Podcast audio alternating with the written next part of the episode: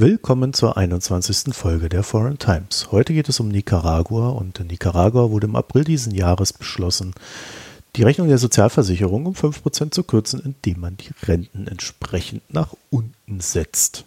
Und seitdem gibt es dort Demonstrationen, die von der Regierung nieder geprügelt worden sind. Und äh, ich habe schon die ganze Zeit nach einer Möglichkeit gesucht, dass wir uns hier an dieser Stelle mal darüber unterhalten. Und Laura Swirtner hat zum Glück zugesagt. Und nachdem wir dann auch einen Termin gefunden haben, können wir euch das Ganze jetzt hier präsentieren. Laura Swirtner wurde 1987 in Bremen geboren, studierte Regionalstudien Lateinamerika sowie Politikwissenschaften in Köln und dem spanischen Granada. Seit 2017 arbeitet sie im Wirtschaftsressort der Zeit Laura war in Nicaragua, als die Unruhen begannen und verfolgt seitdem deren Verlauf. Darüber werden wir jetzt heute reden, das kommt gleich. Und bevor wir dazu kommen, von mir noch der Hinweis, wenn euch der Podcast gefällt, dann verbreitet bitte die Folgen in den sozialen Medien, bewertet uns in einem Podcatcher eurer Wahl und oder besucht unsere Internetseite www.foreigntimes.de. Dort könnt ihr die einzelnen Folgen kommentieren oder ihr könnt auch auf Spenden drücken und dann uns etwas zugutekommen lassen. Das hilft uns immer weiter, hier die Kosten zu decken und oder auch mehr Folgen zu produzieren. So, diejenigen, die uns schon unterstützen, das sind ja wenige, aber sehr treue Gesellen und denen danke ich an dieser Stelle. Mein Name ist Marco Herak und jetzt viel Spaß beim Hören der neuen Folge. Laura Svietnja, willkommen zur Foreign Times. Hallo. Wenn ich an Nicaragua denke, dann denke ich an Altlinke, die Gepa-Kaffee kaufen aus Nicaragua, um die Revolution zu unterstützen. Und das, obwohl der Kaffee nur wirklich nicht gut schmeckt aus Nicaragua. Wie ist denn deine Beziehung zu Nicaragua? Mm, meine Beziehung ist auch tatsächlich ein bisschen älter und die hat auch was mit dieser Beziehung, die du gerade beschreibst, zu tun. Ich bin nämlich vor ähm, ziemlich genau zehn Jahren oder jetzt schon elf Jahren ähm, nach Nicaragua gegangen, nach dem Abitur mit dem Nicaragua-Verein. Das ist eben so eine Städtepartnerschaft, die auch in dieser Zeit damals entstanden ist, als diese engen Beziehungen zwischen Deutschland und Nicaragua wichtig oder entstanden sind. Und mit denen bin ich für ein Jahr nach Nicaragua gegangen damals und habe dort gelebt und seitdem auch immer ja auch private Beziehungen zu, zu diesem Land gepflegt. Ich habe später dann Lateinamerika-Studien in der Uni studiert und so auch wissenschaftlich mich auch immer mal wieder mit Nicaragua beschäftigt. Das heißt, äh, du warst vor Ort. Genau, also ich war eben damals vor Ort und bin jetzt äh, tatsächlich zehn Jahre später nochmal wieder hingefahren um meine Freunde zu besuchen und einfach mal wieder da an diesen wunderschönen Stränden rumzuliegen. Und da wird die Geschichte dann eben ernster, bin dann genau in diese Proteste hineingeraten, als sie angefangen haben. Es war jetzt ziemlich genau dort, wo ich war und habe dann eben die ersten Tage dieser Proteste vor Ort miterlebt und dann auch als Journalistin darüber geschrieben ja. und bin dann eben direkt in, in, einem Einsatz dann gewesen. Vielleicht kommen wir da gleich drauf zurück zum, zum generellen Verständnis. Nicaragua ist ja ein recht kleines Land. Also ich habe jetzt mal so geguckt, 6,15 Millionen Einwohner, das ist ja nicht so groß. Das ist so ein bisschen strategisch ganz gut gelegen, aber ist jetzt nicht das erste Land, an das man denkt, wenn man an Lateinamerika denkt. Ist das eine Diktatur? Ist das eine Demokratie? Wie könnte man so das politische System da einfach. Fängt ja direkt hart an. Also es ist, glaube ich, eine Frage, über die viel diskutiert wird. Also wenn man jetzt die ähm, Menschen, die in Nicaragua protestieren, fragt oder protestiert haben oder viele Nicaraguaner fragt, würden sie sagen, ja, das ist eine Diktatur. Ähm, wenn man jetzt den nicaraguanischen Präsidenten selbst fragt, würde er sagen, nein, auf keinen Fall. Also ich würde sagen, dass es auf jeden Fall ein autokratisches System mittlerweile ist, also wo äh, man äh, nicht mehr von Demokratie sprechen kann in, in der Form eben, dass Menschen auch ihre freie Meinung äußern können und dafür nicht verfolgt und gefoltert und ermordet werden. Also spätestens seit den Protesten würde ich sagen, ist es sehr sehr in Frage zu stellen, dass da noch demokratische Verhältnisse herrschen. Es regiert Daniel Ortega, ist tatsächlich so ein Name, der auch irgendwie in meinem Kopf rumgeisterte, ohne dass ich, wenn ich, also wenn ich es benennen hätte müssen, hätte ich dir nicht sagen können, wer das ist. Bis zu dem Ausbruch der Proteste, wo es dann äh, natürlich klar war. Kennt man irgendwie so als alten Revolutionär in Deutschland, dem man ja eigentlich eher sehr zugeneigt war, oder? Na, es ist immer so was, ähm, was ich auch ganz viel höre, ich, äh, wenn ich hier mit Leuten spreche, die sich früher in Nicaragua engagiert haben. Jetzt war ich auch noch mal öfter auf Veranstaltungen bei diesem Nicaragua-Verein, von dem ich erzählt habe, mit dem ich eben nach Nicaragua Nicaragua damals gegangen bin. Und die äh, Leute, die man da trifft, erzählen einem immer, ja, auch diese Enttäuschung oder diese Verletzung darüber, dass sie eben damals ähm, gerade für diesen Mann teilweise protestiert haben oder hier, hier den sehr ja sehr bewundert haben. Und der, das kann man ohne äh, Einschränkung sagen, hat sich inzwischen in einen autoritären Machthaber verwandelt, der nichts mehr mit dem zu tun hat, wofür den früher die Menschen vielleicht auch hier angehimmelt, sagen wir mal so.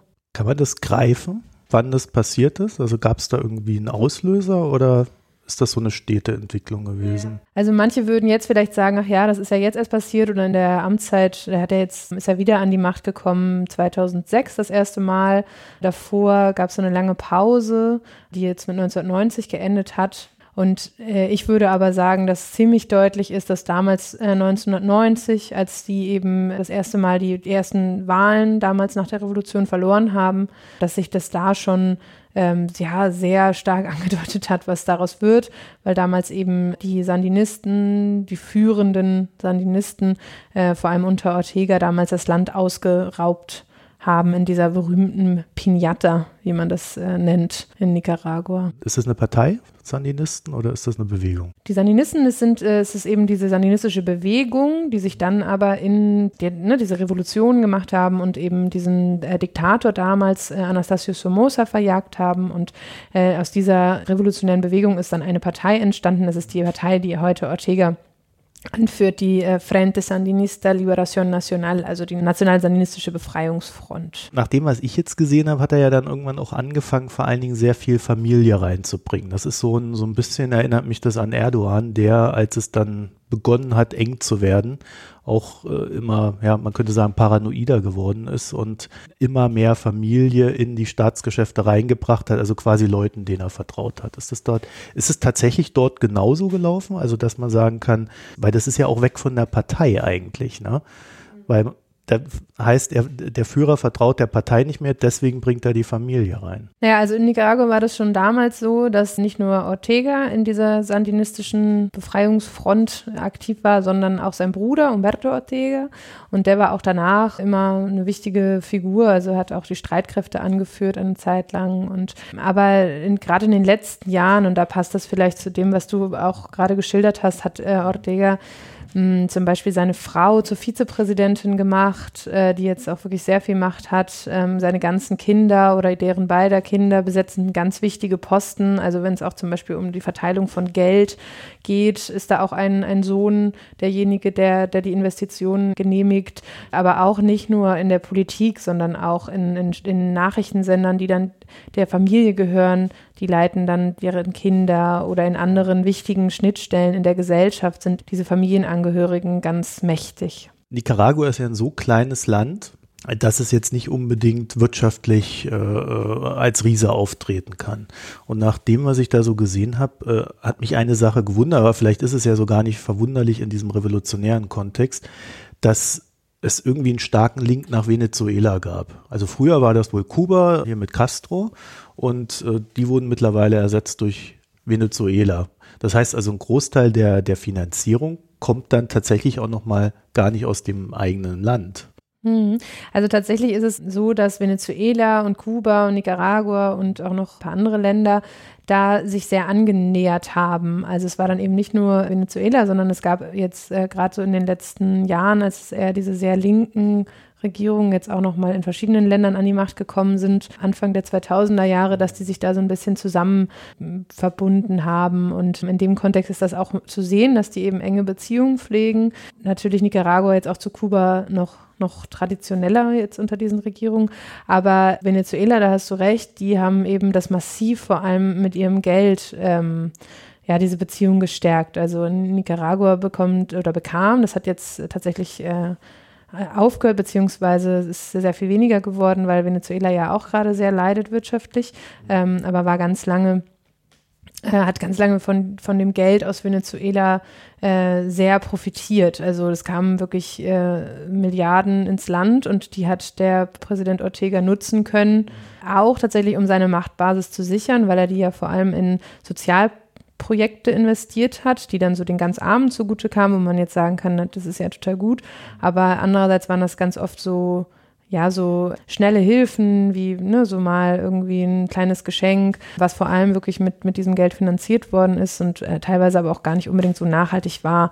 Und das ist jetzt, jetzt bekommt er, und das hat auch mit den aktuellen Protesten zu tun, jetzt äh, fehlt das Geld und da bekam er langsam auch immer mehr Probleme. Hat Nicaragua irgendwelche Bodenschätze, die sie verticken können oder ist das tatsächlich dann so richtig am Nabel? Ja, Nicaragua ist ja eins der, ich weiß gerade gar nicht aktuell, aber ist ganz lange das zweitärmste Land Lateinamerikas gewesen. Ich weiß jetzt nicht, ob das abgelöst worden ist von Venezuela inzwischen, aber es ist auf jeden Fall das ärmste Land Mittelamerikas. Und ja, so traditionell haben die da vor allem auch ähnlich wie Costa Rica und so hatten die ja Fruchtproduktion und da gibt es ja auch eine ganz lange Geschichte mit der United Fruit Company, die da ziemlich äh, in Nicaragua die Menschen ausgebeutet hat. Und ansonsten ist jetzt in der letzten Zeit der, im wirtschaftlichen Sektor vor allem der Tourismus gewachsen. Also es gab auch ein paar mehr Fabriken und, und, und so, wo günstig produziert wurde. Aber ja, jetzt gerade war so viel, wurde so viel auf äh, den Tourismussektor gesetzt. Ist ja auch ein schönes Land, muss man dazu sagen. Also Tourismus wäre auch das Erste, woran ich denken würde, bei den äh, schönen Bildern, die man da finden kann. Wurde auch tatsächlich in den letzten Jahren immer wieder zu der, ich glaube gerade Anfang letzten Jahres, bevor die Proteste anfingen, wurde es so zu der Top-Destination wieder von irgendeiner englischen Zeitung äh, gewählt. Das ist dann immer so sehr in dem Kontrast, wo das Land jetzt steht, dass irgendwie fast gar keine Touristen mehr da gerade sind. Ja, ich habe da tatsächlich auch, als ich mal so in die Investitionen reingeguckt habe, da gab es wohl so ein paar Ressortinvestitionen, also natürlich für Leute, die richtig Geld haben. Also das war jetzt nicht so der, der, der Massentourismus, der da angesprochen wurde, sondern so richtig High Society. Aber gut, wenn da so Proteste sind in so einem Land, dann fährt dann halt auch keiner gerne hin. Ne? Das, äh, das heißt also, durch die Proteste fehlt dann nicht nur in der ja, also fehlen halt komplett dann die Einnahmen, die man noch so nebenher hatte. Wie sieht denn die gesellschaftliche Lage aus? Also die Proteste kommen ja nicht von ungefähr, ähm, sondern die kommen, weil jetzt das Geld aus Venezuela fehlt und dadurch quasi das Geld für die Armen, sofern man es denn überhaupt an die Armen weitergeleitet hat, quasi um die zu ernähren. Ist das, ist das der Hauptgrund oder steckt da noch da mehr dahinter? Nee, also es, man kann sagen, dass, dass das natürlich damit reinspielt. Also weil vor allem jetzt im März und April klar wurde, dass die Regierung das Rentensystem reformieren wollte und eben gerade den Rentnern Geld kürzen wollte. Und das hat schon was damit zu tun, dass eben ihnen jetzt Geld fehlt. Und das, da muss man sich dann wirklich vorstellen, das waren jetzt nicht Rentner, die solche Renten bekommen haben wie hier, wo wir ja auch darüber diskutieren, dass es schon äh, wenig ist, sondern das waren dann wirklich teilweise Leute, die von 50 bis 100 Dollar im Monat da irgendwie versucht haben zu leben und das eben angekündigt worden ist, dass das Geld den weg, also oder gekürzt wird stark. Aber ich glaube, das war eigentlich nur ein Tropfen auf dem heißen Stein. Also es gab die ganzen letzten Jahre immer wieder mal Kritik oder, oder Leute, die irgendwie ja mit der Regierung unzufrieden waren und das auch geäußert haben. Es ist aber nie zu so einem großen Protest gekommen. Und jetzt diese Proteste haben ja eigentlich schon ein bisschen früher angefangen. Also die, das Datum, was man immer nennt, ist der 18. April, ähm, als diese Rentner äh, auf die Straße gegangen sind und da niedergeschlagen worden sind. Aber es ist eigentlich, hat es schon früher angefangen, als ähm, nämlich Leute gegen Umweltzerstörung protestiert haben, äh, weil in einer äh, so sehr ländlichen Region des Landes ist ein riesiges Feld abgebrannt und es wurde sehr spät gelöscht und hinterher waren eben so Gerüchte, dass das ja eben nicht sofort gelöscht wurde, weil am Ende sich die Ortega-Familie beziehungsweise irgendwelche Unternehmer sich daran bereichern wollen, eben dieses Naturschutzgebiet zu nutzen, doch irgendwie äh, kommerziell und eben nicht die Natur zu erhalten. Das war zum Beispiel so ein Punkt, der schon da Leute auf die Straße getrieben hat, auch als ich da war. Das ist ja wahrscheinlich noch nicht mal eine Verschwörungstheorie, weil es in Lateinamerika üblich ist, Flächen genau. abbrennen zu lassen, um sie dann zu vereinnahmen für was anderes. Ja, genau. Und das war eben auch, als wir da waren, war das schon so äh, größer. Und dann kam eben diese Geschichte mit den, mit den Rentnern. Und ich glaube tatsächlich, was dann eben der Auslöser war, war die Art, wie Ortegas äh, Regierung darauf reagiert hat. Also das ist auch in den letzten Jahren immer wieder vorgekommen, dass die eben äh, solche Proteste niedergeschlagen haben. Und ich war in der Stadt, also ich war wirklich eine halbe Stunde später an dem Platz, wo es passiert ist, dieser erste Protest. Und es waren halt wirklich, ähm, so wurde es mir geschildert, und da gibt es auch Bilder, eben ein paar Rentner, die da auf die Straße gegangen sind und relativ kurze Zeit später sind eben so Schlägertrupps gekommen und haben tatsächlich diese älteren Leute zusammengeschlagen. Und da gab es eben diese Bilder und das hat dann dazu geführt, dass äh, sehr viele Leute sich mit diesen Rentnern solidarisiert haben, gerade die Jungen und da muss man auch so sagen, dass die Rentner in Nicaragua sind halt Helden, weil das sind eben diese ganzen Revolutionäre, das sind die Großväter. Es hat, gibt ja auch eine enge, ja, so, eine, so einen sehr hohen Stellenwert von Familie, von älteren Leuten. Und das hat, glaube ich, in diesem Punkt gab es schon lange Unzufriedenheit, aber das war eben so eine, so eine Grenze, die man nicht übertreten durfte. Und das hat, ging dann eben noch weiter, weil dann äh, auch noch relativ kurz danach, auch als ich da war, so ein Student ermordet worden ist. Und ich glaube, das war so die nächste Eskalationsstufe. Und da äh, hat dann hinterher zum Beispiel so ein Taxifahrer zu mir gesagt, mit dem ich gesprochen habe, der sehr wütend war, äh, jetzt haben sie irgendwie unsere Vergangenheit angegriffen und unsere Zukunft. Äh, das geht so nicht. Und das habe ich eben so erlebt, dass das sehr viele Leute spontan auch politisiert hat in dem Moment. Das ist total interessant, ja. Also äh, ich habe eine total irre Zahl gefunden äh, zur, zur Armut in Nicaragua. Also gut, es ist ja ein kleines Land, aber jeder Zweite muss von wen, mit weniger als zwei Dollar am Tag auskommen. Ja. Und das ist natürlich äh, klar, da, da kostet äh, ein Brot sicherlich auch nicht fünf Euro, aber das ist als Zahl, wenn man sich das mal so in der absoluten Armut äh, vergegenwärtigt, ist das ja total krass. Das heißt also, die Leute sind ja ohnehin schon am Boden und wahrscheinlich den ganzen Tag damit beschäftigt zu organisieren, wie sie überhaupt überleben. Ja, und wenn du dir anguckst, es sind ja ganz oft immer auch bestimmte Güter, die dann plötzlich doch, also die dann denselben Preis in vielen Ländern haben oder einen ähnlichen Preis, die am Ende äh, sehr wichtig sind für die Menschen und dazu führen, dass sie dann zum Beispiel protestieren, wenn, wenn da die Preise zu hoch sind. Und in Nicaragua waren das zum Beispiel auch die Benzinpreise. Also da kann man auch sehen, dass die in den letzten Monaten teilweise angehoben worden sind. Und das äh, ist natürlich dann sowas, das ist äh, lebenswichtig für die, den, der Transport und Nicaragua ist wirklich ein wahnsinnig armes Land, also das sieht man da auch an, an jeder Ecke. Ich glaube, es ist jetzt nicht so, so habe ich es nie wahrgenommen, dass man ständig auf der Straße irgendwelche Armen liegen sieht, wie man es das jetzt teilweise in anderen, aus anderen Ländern kennt, ja, oder beispielsweise auch Indien oder so. Aber das ist halt eine Armut, die man vielleicht teilweise ähm, nicht sofort sieht, aber ein Großteil der Menschen hat keinen Zugang zu äh, wirklicher Gesundheitsversorgung und Bildung ist auch eben nicht bei den Menschen angekommen. Und das sind schon so Sachen, wofür die Regierung ja immer gestanden hat, dass sie eben gerade den Armen helfen will. War ja ein Kern der Revolution damals. Ne? Also in Kuba wird ja heute zum Beispiel das Gesundheitssystem immer noch extrem hochgehalten. Ja, das ist auch, glaube ich, kann man auch immer gar nicht so genau wissen, ob es so ist oder es da auch so andere Berichte zu gibt. Aber in Nicaragua ist es auf jeden Fall so, dass man kann, man, man kann das auch nicht komplett leugnen. Also die haben natürlich tatsächlich ihre Politik schon auch auf die Armen fokussiert. Die sind auch 2006 mit diesem Wahlplakat an die Macht gekommen. Es leben die Armen der Welt, also wo man irgendwie sieht, dass diese Rhetorik sich sehr auf die Armen bezieht. Aber dann sieht man gar nicht unbedingt dass sich so viel tatsächlich geändert hat. Und da muss man natürlich dazu sagen, wenn man über die Armen spricht, muss man immer auch über die Reichen sprechen. Und Daniel Ortega ist halt der reichste Mann des Landes. Der, äh, die Politik, die er gemacht hat, war auch tatsächlich eigentlich mehr eine für die Reichen. Also der Unternehmerverband äh, CORSEP hat sich eigentlich immer ganz gut mit Daniel Ortega verstanden, weil äh, da auch wirkliche Steuerzugeständnisse und Arbeitsrechtszugeständnisse immer dann wieder gemacht worden sind. Ne, natürlich, wie gesagt, diese Hilfsprogramme gab es auch, aber aus meiner Sicht sind es vor allem eher so punktuelle Sachen, die dann auch am Ende äh, Leute dazu bringen, äh, vielleicht den Präsidenten besonders gut zu finden, aber nicht unbedingt, um die Lage des Landes tatsächlich zu verbessern. Also jetzt mal vorsichtig unterstellt. Jetzt ist es ja in Lateinamerika im Regelfall so, dass die Kirche noch eine sehr große Rolle spielt für die Staaten wie auch für die Bevölkerung. Also nicht so wie bei uns, wo äh, die Oma noch in die Kirche geht, äh, aber äh, sondern da gehen halt alle in die Kirche. Jetzt ist es in Nicaragua ja auch so, dass die Kirche sehr stark mit dem Staat verbandelt war. Ist sie es noch? Also weil gerade du hast ja, ich glaube, du hast mal einen Bericht darüber geschrieben, dass die Kirche von Ortega doch abgerückt ist äh, in jüngerer Vergangenheit. Kirche hat eine total spannende Rolle in Nicaragua. Also 2006, als Doni Ortega wieder, das, äh, wieder an die Macht gekommen ist, damals äh, hatte das auch sehr viel damit zu tun, dass er eben der Kirche ähm, ja so Versprechungen gemacht hat, beziehungsweise eben so Geschenke gemacht hat, wie zum Beispiel eines der allerhärtesten Abtreibungsgesetze der Welt gibt es in Nicaragua. Ein also Geschenk, ja. Genau, also selbst wenn man, selbst wenn man wirklich aus medizinischen Gründen abtreiben muss, äh, dürfen das Ärzte nicht durchführen und all diese Dinge, die das das waren eben auch so Wahlgeschenke für diese Kirche, die Daniel Ortega da auch sehr unterstützt hat.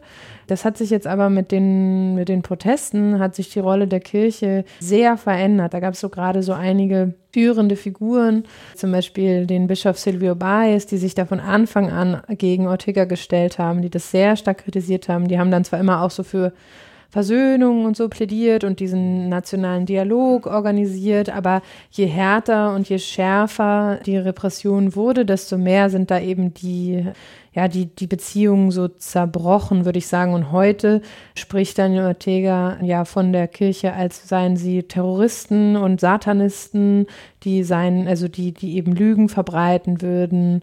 Und ja, das ist irgendwie gerade die, die Beziehung dort. Das heißt, die Kirche hat sich auf die Seite des Volkes gestellt? Ja, das kann man sagen. Also es ähm, waren noch nicht alle, also das muss man auch so ein bisschen differenzieren. Also es gibt, äh, gab eben den alten Kardinal, der immer auch sehr an der Seite von Ortega stand, Ovando y Bravo, und der äh, ist aber gestorben, relativ kurz nachdem die Proteste angefangen haben. Der war ja schon sehr alt.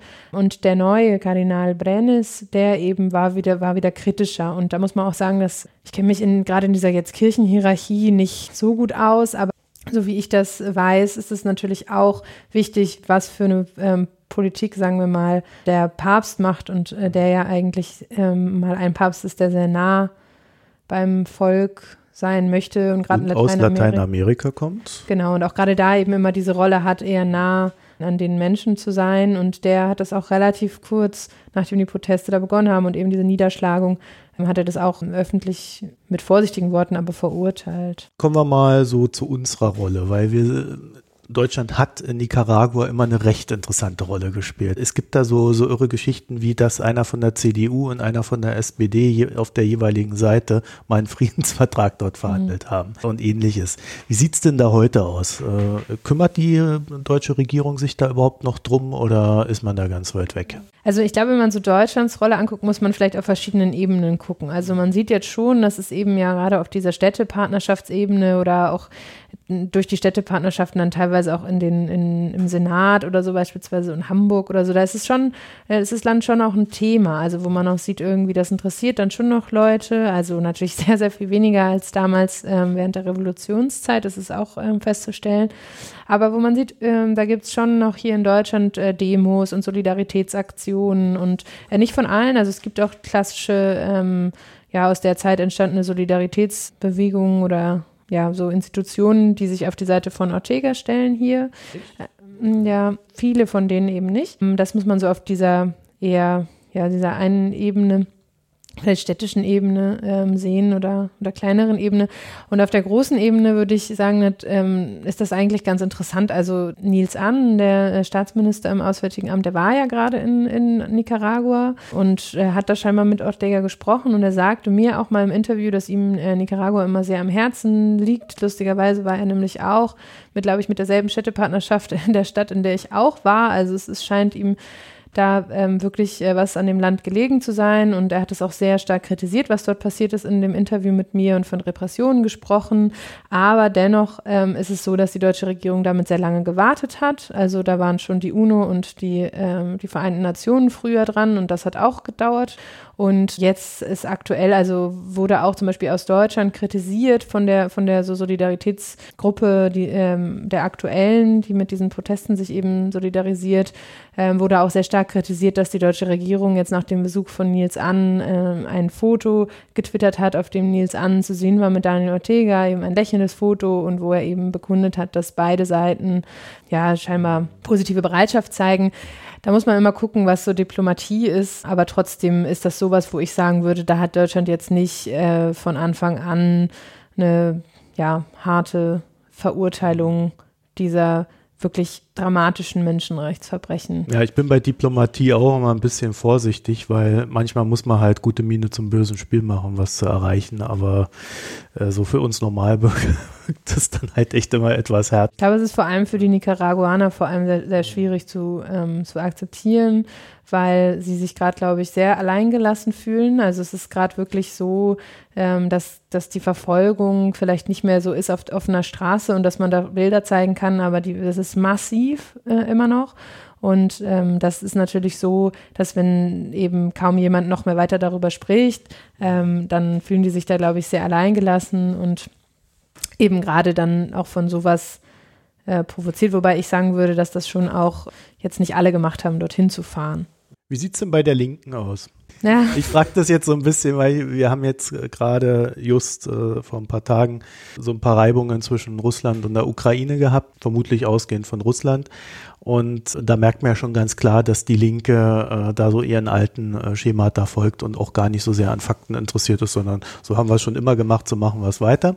Äh, ich könnte mir vorstellen, dass das in Sachen Nicaragua nicht anders ist. Aber vielleicht überrascht du mich ja positiv. Ja, also nee, also tatsächlich habe ich mich gerade in den ersten Monaten hier, habe ich mich hier wahnsinnig äh, wirklich äh, aufgeregt über den Umgang der linken Partei, also der Partei Die Linke, aber auch anderen so eher linkeren ja, Zeitungen oder Initiativen mit, äh, im Umgang mit Nicaragua, weil da wirklich ein großes Schweigen herrschte, beziehungsweise auch eine absolute äh, Negierung oder Ignoranz. Also einfach, weil gesagt wurde, nein, also das ist ja unser alter Held, so wie wir vorhin drüber gesprochen haben, das kann nicht sein, beziehungsweise das, wie gesagt, auch einfach sehr stark totgeschwiegen worden ist. Also ich glaube, äh, ich habe mal einen Artikel geschrieben im Jetzt muss ich mich irgendwie erinnern, aber ich glaube, im äh, August habe ich den geschrieben, also wirklich ein paar Monate später. Und ich habe damals geschaut, also wo ich mich eben darüber ähm, aufgeregt habe und habe äh, davon mal geschaut und da war keine einzige Zeile, also nicht ein einziger Satz auf der Homepage der Linken zu Nicaragua zu finden. Ich habe dann immer mal wieder mit Stefan Liebig gesprochen, der ist der außenpolitische Sprecher der linken Fraktion im Bundestag, der sehr interessiert war, der hat sich auch mit mir getroffen und ähm, aber hat dann auch ein paar Mal getwittert über das Thema und hat äh, da so seine ja schon Verurteilung dieser Politik kundgetan, aber halt immer in seinem eigenen Namen und eben nicht im, im Namen äh, der Partei. Später kam dann noch eine eine Stellungnahme von der Partei. Allerdings ist die, glaube ich, auch nur auf Spanisch erschienen. Und ich bin da sehr zwiegespalten. Also wie gesagt, ich bin jetzt hier, ich bin Journalist und ich bin jetzt nicht hier, um irgendwie Politik zu machen. Aber wenn man sagt, okay, da sind Menschenrechtsverbrechen, die ähm, nicht zu leugnen sind, über die alle Menschenrechtsorganisationen, die da irgendwie eingebunden sind, nationale, internationale, wirklich sich einig sind, ähm, fand ich das schon von der Partei, die die engsten Beziehungen mit Nicaragua hat, fand ich das sehr, ähm, ja. Aber das kann man ja, kann man ja journalistisch festhalten, dass da halt die Menschenrechte nicht unbedingt im Vordergrund der Politik gegenüber diesem Land stehen, zumindest bei der Linken. Ganz genau. Was mich so ein bisschen an dieser ganzen Sache immer wundert, ist, äh, wir haben da jetzt äh, eine ziemlich klare Situation. Es gibt Proteste, die werden niedergeschlagen. Es gibt äh, Tote. Du warst jetzt in Mexiko bei der Migrantenkarawane, äh, das heißt Richtung USA. Die sitzen jetzt, glaube ich, ist der aktuelle Stand jetzt vor der Grenze der USA äh, fest. Auch dort hast du Leute äh, getroffen, die aus Nicaragua kommen. Irgendwie, irgendwie habe ich das Gefühl, es ist so, also für mich ist es so, eigentlich könnte man da eine sehr klare Position entwickeln, vor allen Dingen als Deutschland und äh, die einem auch nicht wehtun würde. Äh, weil irgendwie, wir haben da, wir, fummeln da nicht irgendwo rum in Lateinamerika groß. Wir treten für Menschenrechte ein als Land, das steht in unserem Grundgesetz. Also das könnte man dort betonen, ohne dass es irgendein Risiko für uns ist. Aber irgendwie kommt da nichts. Es kommt ja so ein bisschen auf die unterschiedlichen äh, Leute an. Ich glaube, einige interessiert es einfach nicht. Also, wo man sagt, irgendwie, dass das Land jetzt mittlerweile zu weit weg und wir haben zu viel anderes. Ich glaube, bei anderen, wie gesagt, ist da irgendwie wahrscheinlich auch ein interner Streit äh, oder immer noch zu, äh, ja, Ortega-nahe, ja, äh, Altlinke, ich weiß nicht, wie man wie es nennen will, also Menschen, die da, oder sogar auch Junge, also ich, ich wurde am meisten angefeindet auf Twitter von einem jungen äh, Journalisten, also der sich da einfach ganz klar auf die Seite von der ähm, nicaraguanischen Regierung stellt und äh, eben immer argumentierend, argumentiert, das sind alles Neoliberale, die da jetzt irgendwie so eine Proteste an, anzetteln. Also es ist, wie gesagt, es ist eine ganz schwierige Beziehung und ich glaube, dass bei vielen das wirklich aus so einer Verletzung, also gerade bei diesen eher linkeren Stimmen, aus so einer, ja, so einer verletzten Hoffnung oder so auch, auch äh, rührt, aber ich kann dazu immer nur sagen, ich finde das sehr eitel. Also wenn man sich über sich selber das irgendwie ärgert, dass man sich vielleicht da in jemandem getäuscht hat, finde ich das sehr eitel, dann zu sagen, naja gut, dann reden wir lieber nicht drüber oder wir wollen hier irgendwie nicht zugeben, dass in, im Namen irgendwie einer Idee, die wir auch gut finden, Menschenrechtsverbrechen begangen worden sind dann finde ich, ist das einfach eine Frechheit den Menschen gegenüber, die da jetzt leiden. Und das meine ich auch wirklich als Opposition. Also ich kann mir vorstellen, dass die Bundesregierung, wenn jetzt tatsächlich Nils An das aus, äh, wie er sagt, irgendwie aus diplomatischen Gründen macht, kann ich mir halt vorstellen, dass das ähm, tatsächlich, ja, vielleicht eine Chance wäre, dass die Bundesregierung auch als Vermittlerregierung auftritt. Also, weil mittlerweile kann man sagen, dass die, mh, mm, die Kirche auf jeden Fall nicht mehr einen Dialog fördern kann. Deswegen könnte man sich schon denken, dass vielleicht eine Regierung aus Europa wie Spanien oder Deutschland, die da eben nicht irgendwie wie die USA irgendwie eine komische Rolle hat, da so auftreten könnten. Es mag alles so sein. Aber wie gesagt, was diese Opposition angeht oder die, die linkeren Kräfte, die sich eben, die sich für das Thema interessieren, denen das nicht egal ist, da könnte man schon wirklich mehr erwarten. Zumal man auch sagen kann, dass in Nicaragua würden solche Stimmen sehr, sehr viel mehr gehört werden, ja, als andere Stimmen. Du warst bei der Karawane äh, quasi live dabei tatsächlich, äh, wenn auch nicht von vorne bis hinten.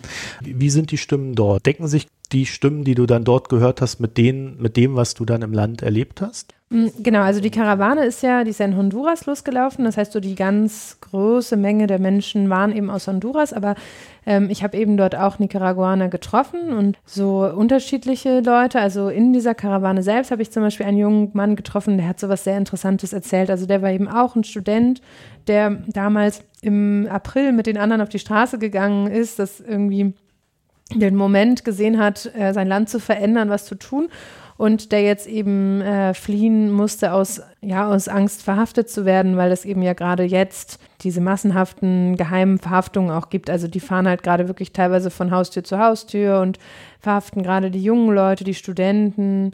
Man kann mittlerweile, wenn man keinen, also es wurde mir geschildert aus der Stadt Leon, dass man mittlerweile nicht mehr mehr zur Uni äh, gehen kann, wenn man nicht eigentlich in der sandinistischen Partei ist. Also es, ne, das sind so diese einerseits diese Angst vor Verhaftung, andererseits aber auch die Perspektivlosigkeit, wenn man da nicht gerade auf der Seite von, von Ortega steht. Ich glaube, die hat ihn zum Beispiel zur, zur Flucht ähm, gezwungen und der hatte was sehr Interessantes erzählt, nämlich, dass er äh, Wahlhelfer war ähm, in der Wahl äh, jetzt 2016 und dass er dort eben die, ähm, die Wahlfälschung äh, selber mit be beobachtet hat. Also wie gesagt, das kann ich nicht prüfen, ähm, aber das war zum Beispiel so ein interessantes Zeugnis, was, was mir da so erzählt worden ist und wo er einfach auch sagte, ich lebe da nicht in der Demokratie und ich werde da verfolgt und ich gehe. Und den anderen Mann, mit dem ich mich sehr lange unterhalten habe, der war nicht selbst in der Karawane, sondern den habe ich an einem an dem Grenzfluss getroffen äh, und er saß da und hat äh, gegenüber seinen Bruder sitzen gesehen, der wir konnten ihn sehen, der hatte so ein grünes T-Shirt an, der gerade rüber fliehen wollte, also auf illegalem Weg quasi die Grenze überqueren wollte und ähm, sich gefürchtet hat, weil dort eben Polizei stand.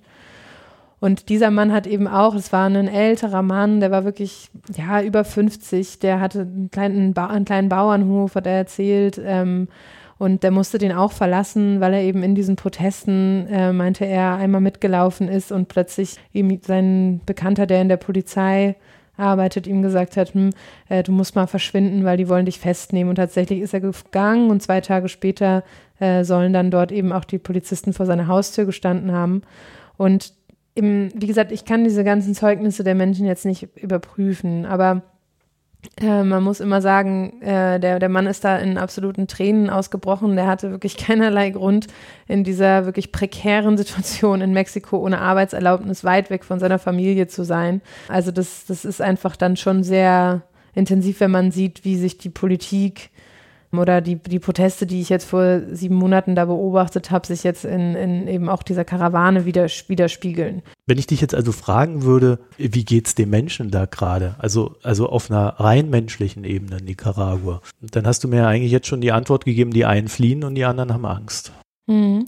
Ja, das sind zumindest also wirklich, würde ich sagen, die große Masse der Leute. Also es gibt natürlich immer noch, ich glaube, Gioconda Belli, diese sehr bekannte Autorin und ehemalige Sandinistin, die hat jetzt in einem Interview mit der FAZ gesagt, dass sie so schätzt, dass, was weiß ich, noch irgendwie 25 Prozent etwa ähm, der Leute Anhänger von Ortega sind. Das war auch mal höher.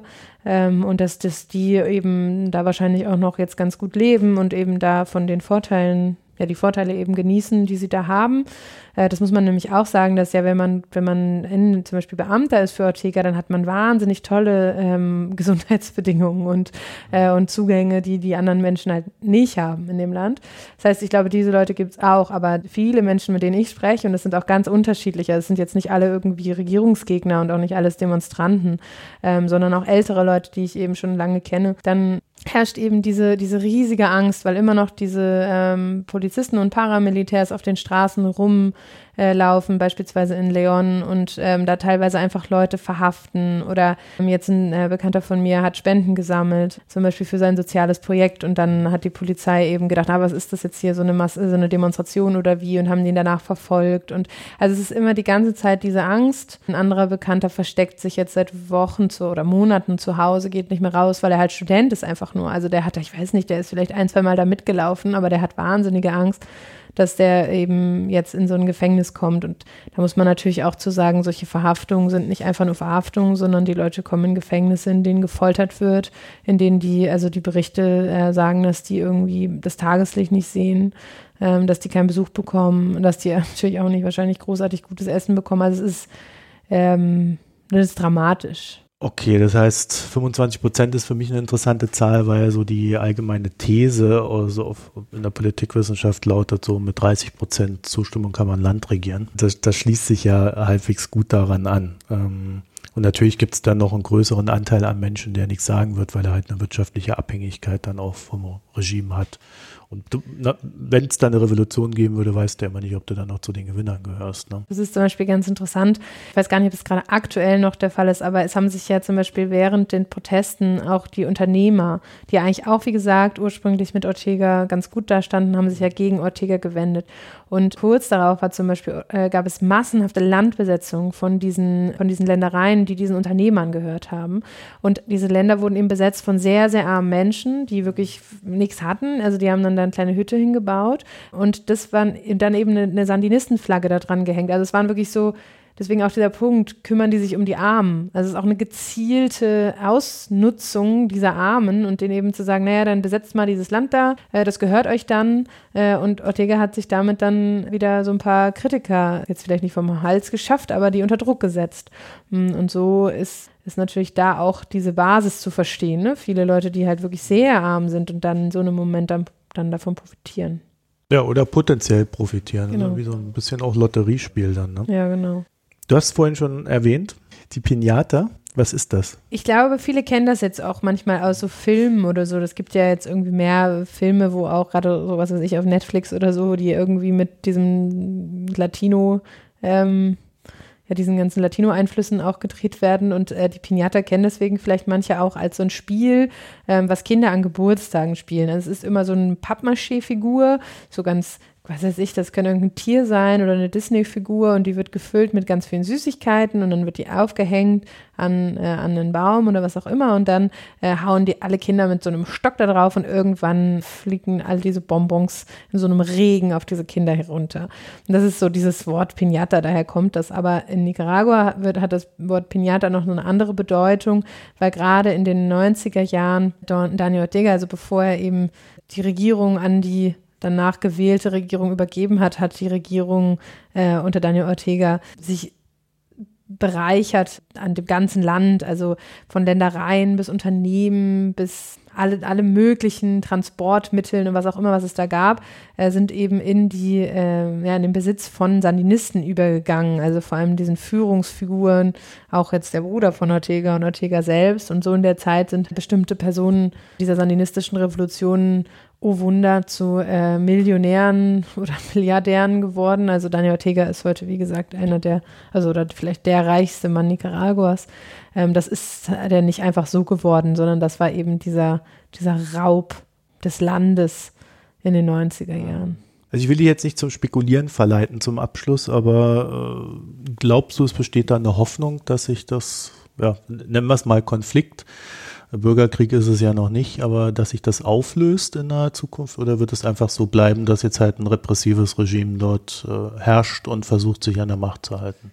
Ich finde das ganz schwer zu sagen. Also es gab ja von äh, Daniel Ortega, der hatte zwischenzeitlich mal angeboten, die Wahlen vorzuziehen. Also ich glaube Anfang nächsten Jahres Wahlen durchzuführen. Das wäre, glaube ich, so eine Option. Es ist halt schwierig, weil in Nicaragua eigentlich keine wirkliche Opposition besteht, wo man sagen kann, irgendwie in deren Händen wäre das jetzt äh, direkt gut aufgehoben. Aber ne, das wäre noch so ein Moment, wo man sagen könnte, okay, klappt das? Aber so wie der sich jetzt gerade verhält, sehe ich diese Wahlen in äh, weiter Ferne. Und auch wenn, sehe ich einen ja, demokratischen Wahlausgang auch, äh, würde ich den sehr stark anzweifeln. Ich finde das ganz schwer. Also ich habe äh, letztens auch wieder so eine Stimme gehört, die eben gesagt hat, dass sie äh, jetzt auch sich fürchtet vor einem wirklich bewaffneten Konflikt. Also es, es ist schwer für die Bevölkerung, sich gerade zu bewaffnen. Also wo sollen sie die Waffen herbekommen? Aber ich glaube, wenn sie es bekommen würden, ähm, wären da schon einige mittlerweile zu bereit, da auch bewaffnet vorzugehen. Also ich kann mir auch Schlimmeres vorstellen, will ich einfach nur sagen. Also auch noch mehr Chaos, weil so gewinnen stelle ich mir sehr schwer vor. Aber eben noch mehr, noch mehr Chaos, noch mehr Gewalt. Oder eben so, eine, so ein Verharren in dieser aktuellen, ja, äh, eingefrorenen Situation der Angst. So ein bisschen wie in Venezuela, ne? Also so diese Gleichzeitigkeit der Dinge äh, ist ja da schon in Anführungszeichen faszinierend. Also ähnliche Situation, ähnliche Probleme. Gut, Laura Swittner, ich danke dir für das Gespräch. Ja, danke dir.